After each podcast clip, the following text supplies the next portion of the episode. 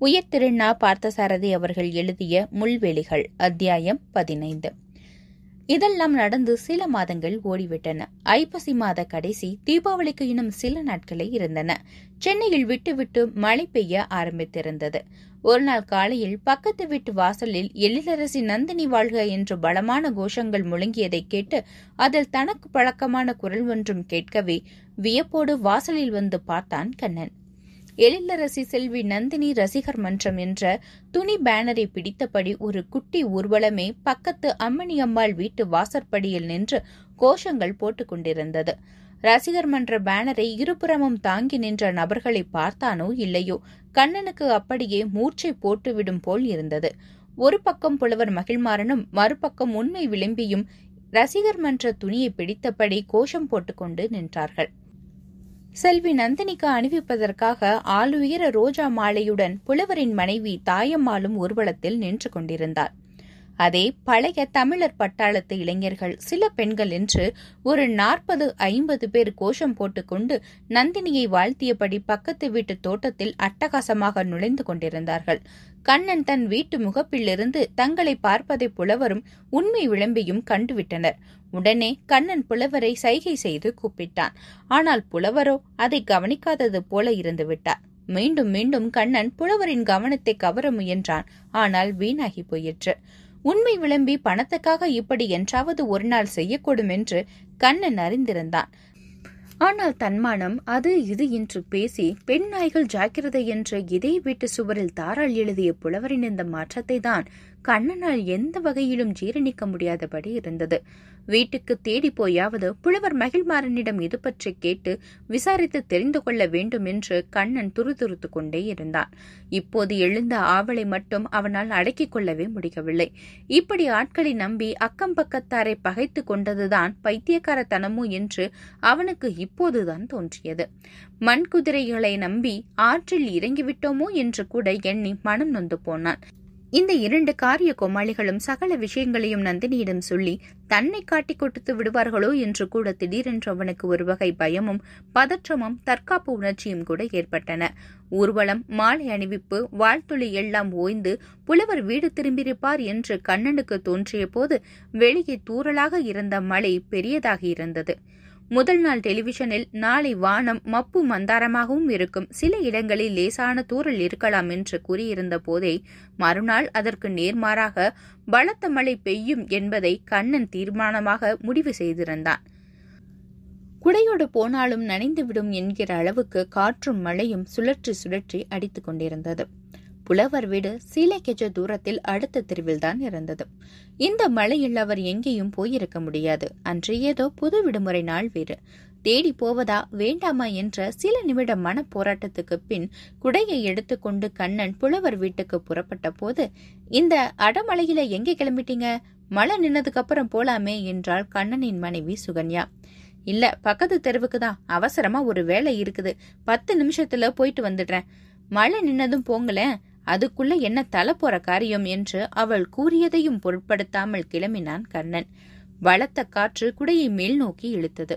அந்த மழையிலும் காற்றிலும் குடை பெய்ந்து கொண்டு போய்விடாமல் சமாளித்துக் கொண்டு நடப்பதே சிரமமாக இருந்தது. புலவர் வீட்டு வாசலில் புது பெயிண்ட் பளபளக்க ஒரு பிரம்மாண்டமான போர் மழையின் குளித்து கொண்டு நின்றது. எழிலரசி செல்வி நந்தினி ரசிகர் மன்றம் தலைமை நிலையம். கிளைகள் தமிழகம் முழுவதும். தலைவர் புலவர் மகிழ்மாறன் பொதுச் செயலாளர் உண்மை விளம்பி. போர்டை கடந்து உள்ளே போனால் புலவர் உண்மை விளம்பி இருவருமே ஒரே சமயத்தில் அவனை எதிர்கொண்டு வந்தனர். புலவர் உடனே கண்ணனை கடிந்து கொள்ள தலைப்பட்டார். அதென்னங்க? நீங்க அங்கேயே அவங்க வீட்டு வாசல்லையே என்ன ஜாட பண்ணி கூப்பிடுறீங்க? கொஞ்சம் கூட குறிப்பறிதல் இல்லாம நடந்துக்கிறீங்களே. நீங்களும் அவங்களும் எதிரி. நான் அங்க உங்களோட வந்து பேசினா அவங்க என்ன பத்தி என்ன நினைப்பாங்க? அது சரி. நீங்க எப்போது இப்படி நண்பரா நீங்க? மன்றம் ஒன்று செட்டப் பண்ண போறோம். கவனிங்கன்னு போய் நீங்களே நந்தினி கிட்ட போய் நின்னீங்களா? எப்படி உங்களுக்கு இதெல்லாம் தெரிஞ்சது? கரெக்டா சொல்றீங்களே என்றான் உண்மை விளம்பி. புலவர் தொடர்ந்து சொல்ல தொடங்கினார். தரணி ஸ்டூடியோவில் அவங்கள போய் பார்த்தோம். ஆப்பிள் ஜூஸ் கொடுத்து ரொம்ப நல்லாவே உபசரிச்சாங்க. மன்றம்னு நாங்க பேச்சு எடுத்ததுமே நல்லா செய்யுங்க. பணம் எவ்வளவு வேணும்னு நேரடியாவே வந்துட்டாங்க. அடடே ரொம்ப லிபரலா இருக்கே. அப்புறம்?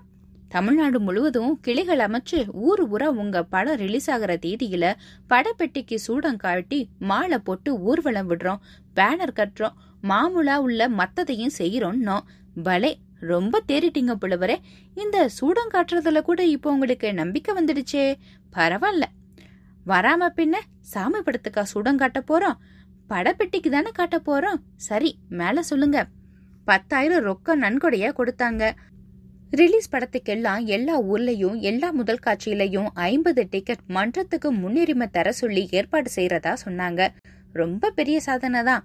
உடனே நான் தலைவராகிட்டேன் உங்க நண்பரை செயலாளராக்கிட்டேன். இதையே செட்டப் பண்ணியாச்சு. இன்னைக்கு தான் மன்றம் தொடக்க விழா. அவங்க பிறந்த நாள் வேற. அதான் ஊர்வலமா வந்து ரசிகருங்க அவங்களுக்கு மாலை அணிவிக்கிறோன்னு ஏற்பாடு பண்ணியிருந்தோம். ரொம்ப சந்தோஷம். அப்ப நான் வரட்டுமா புலவரே? சரி போயிட்டு வாங்க. இனிமே நம்ம நட்பு பழையபடி தொடர வழி இல்ல. ஆனா உள்ளளவில் நாம என்றும் சிநேகிதர்கள் தான் மறந்துடாதீங்க உதட்டளவில் வேண்டாங்கிறீங்க. அப்படித்தானே? ஆற்றில் கரைந்து போகும் என்று கண்ணன் நினைத்திருந்த மண்குதிரைகள் பத்தாயிரம் ரூபாய் பணத்தில் கரைந்து போயிருந்தன. குச்சுக்காரி தாசி ரெட்லைட் கிராக்கி என்றெல்லாம் நந்தினி வகைராக்களை திட்டிக் கொண்டிருந்த புலவரும் உண்மை விளம்பியும் இப்போது அவள் பெயர் உச்சரிப்பது கூட மரியாதை குறைவு என்று தயங்கி வாய்க்கு வாய் அவங்க போட்டு பேசுவதைக் கண்டு கண்ணனுக்கு தாங்க முடியாத வியப்பாக இருந்தது. அவனுள் இன்னும் ஒரே ஒரு சந்தேகம் மட்டும் மீதம் இருந்தது.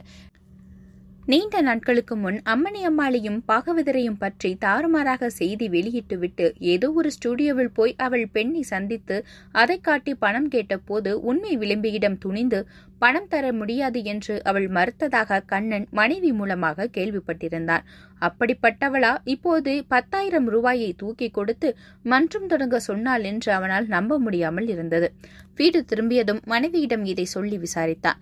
சுகன்யா அவனுடைய சந்தேகத்தை தெளிவு செய்தாள். அது இவ இல்லங்க. அம்மணி அம்மாளோட இன்னொரு பெண்கிட்ட தான் அந்த உண்மை விளம்பி பிளாக்மெயில் பண்ணப்போ அவ போட்டா போட்டுக்கோடா என்று சொல்லிட்டா. இது நந்தினி. பண விஷயத்துல இவ போக்கே வேற மாதிரி. மலிவா கிடைச்சா நம்ம விரோதிகளை விலைக்கு வாங்கி நாய் மாதிரி நம்ம வீட்டு வாசல்லையே கட்டி போட்டு நாம பாக்குறப்பெல்லாம் வாளாட்டி குலைக்கிற மாதிரி பண்ணிடணுக்கா என்பாள் இவ. இந்த புலவர் விஷயம் கூட என்கிட்ட சொன்னா எனக்கு முன்னாலேயே தெரியும். உங்ககிட்ட நானா சொன்னா நீங்க கோச்சிப்பீங்களோன்னு தான் நான் சொல்லல என்றாள் சுகன்யா. அதை கேட்டு கண்ணன் மனைவி முகத்தை நிமிர்ந்து ஏறிட்டு பார்க்க முடியாமல் தலை குனிந்து அமர்ந்திருந்தான். அவனுக்கு வெட்கமாக இருந்தது. மனிதர்களை இலை போடுவதில் தன்னை விட தன் மனைவி கெட்டிக்காரியாக இருப்பதும் காலதாமதமாகத்தான் அவனுக்கு புரிந்தது. இந்த மாதிரி மன்றம் அதை இதுன்னு தொடங்க அம்மணி அம்மா எப்படி சம்மதம் கொடுத்திருக்க முடியும் சுகன்யா? அவங்களுக்கு தான் இதெல்லாம் ஒன்றும் பிடிக்காதே. பிடிக்காததான் ஆனா இது அம்மாவை கேட்காம நந்தினி தானாகவே பண்ணிக்கிட்ட ஏற்பாடு. அவளை கேட்டா சேல்ஸ் ப்ரமோஷன்னு சுலபமா சொல்லி சிரிச்சிட்டு பதில் சொல்லிட்டு போயிடுவா. அம்மாக்காரி இதெல்லாம் கூடாதுன்னு தடுக்க மாட்டாளா? அம்மனி அம்மாளுக்கும் வயசாயிருச்சு. முன்ன மாதிரி பெண்கள் விஷயத்துல அவ தலையிடுறதும் இல்ல. ஒதுங்கி இருக்கிறா. மாலா கூட யாரோ பிரேம்னு ஒரு ஹீரோவா அவனை காதலிக்கிறா. அவ இஷ்டம்னு ஒன்னும் கண்டுக்காம விட்டுட்டா அம்மணி அம்மா. ஆனா ரொம்ப தங்கமான மனுஷி. அடுத்தவங்களுக்கு கெடுதலே நினைக்கிறதில்ல. நீங்க அவங்கள பத்தி பாகவதர் பத்தியும் அந்த மலையாள பத்திரிகையில கொடுத்த பேட்டியை வச்சு உங்க மேலையும் பத்திரிக்கை மேலையும் லட்ச ரூபாய்க்கு டிமாண்ட் பண்ணி ஜெயிச்சு தரேன்னு ஒரு வக்கீல் சொன்னாராம் ஆனா இவங்க வேணான்னு மாட்டேன்னு சொல்லிட்டாங்க. சுகன்யா உன்னை போல ஒரு நல்ல சுமங்கலியோட குடும்ப வாழ்க்கைய நான் கெடுக்க மாட்டேன்னு இங்க வந்து அந்த அம்மாவும் பாகவதரும் இந்த விஷயத்தை என்கிட்ட சொல்லிட்டு உங்களை பத்தி ரொம்ப வருத்தப்பட்டுட்டு போனாங்க. என்னைக்கு? கொஞ்ச நாளைக்கு முன்ன. நீங்க அந்த மலையாள பத்திரிகையில என் படம் வந்திருக்குன்னு காட்டி கூப்பாடு போட்டீங்களே? அன்னைக்கு தான் ஏதோ போதாத வேலை எல்லோரையும் அனாவசியமா விரோதிச்சுக்கிட்டாச்சு சுகன்யா. நீங்க தான் விரோதம் விரோதன்னு வாய்க்கு வாய் சொல்லிக்கிட்டு இருக்கீங்க. ஆனா அவங்க யாரும் உங்களையோ என்னையோ விரோதியாவே நினைக்கல. இந்த உண்மை விளம்பியும் புலவரும் தான் கோல் சொல்லியே என்னை பாலாக்கிட்டாங்க என் புத்திய செருப்பாலேயே அடிச்சுக்கணும். அவங்க ரெண்டு பேரும் நீங்க சிநேகிதம் பாராட்டி பழகுற மாதிரி கௌரவமானவங்க இல்ல. ஏதோ உங்க கெட்ட காலம் அவங்க ரெண்டு பேர்கிட்டையும் ரொம்ப நம்பி பழகிட்டீங்க. இன்னைக்கூட அந்த பழக்கத்துக்கு தலைமுழுகியாச்சு என்றான் கண்ணன். பேசிக்கொண்டே இருந்தவன் இரண்டு மூன்று தடவை அடுத்தடுத்து தும்மினான் மழையில நனைஞ்சது உங்க உடம்புக்கு ஆகல பேசாம அமிர்தாஞ்சலம் தடவிக்கிட்டு தூங்குங்க. கண்ணன் மனைவி சொன்னபடியே செய்தான். வெளியே மழை இன்னும் விடவில்லை. முன்னைவிட அதிகமாகியிருந்தது காற்றும் புயலும் அதிகமாகவே மின் வாரியம் தானாகவே மின்சார சப்ளையை முன்னெச்சரிக்கை நடவடிக்கையாக துண்டித்துவிட்டது. மாலையில் இரவில் நள்ளிரவில் கூட மழை விடவே இல்லை. வானமே பொத்துக்கொண்டு கொட்டுவது போல கொட்டி தீர்த்து கொண்டிருந்தது. மின்சாரமும் போனது போனதுதான். அன்று இரவில் கண்ணனுக்கு நல்ல ஜுரமே வந்துவிட்டது. உடம்பு அனலாய் கொதித்தது. இத்துடன் இந்த அத்தியாயம் நிறைவடைகிறது. இந்த நாவல் பற்றிய உங்களுடைய கருத்துக்களை நந்தினியின் குரலோசை என்ற ஃபேஸ்புக் பேஜில் பதிவு செய்யவும்.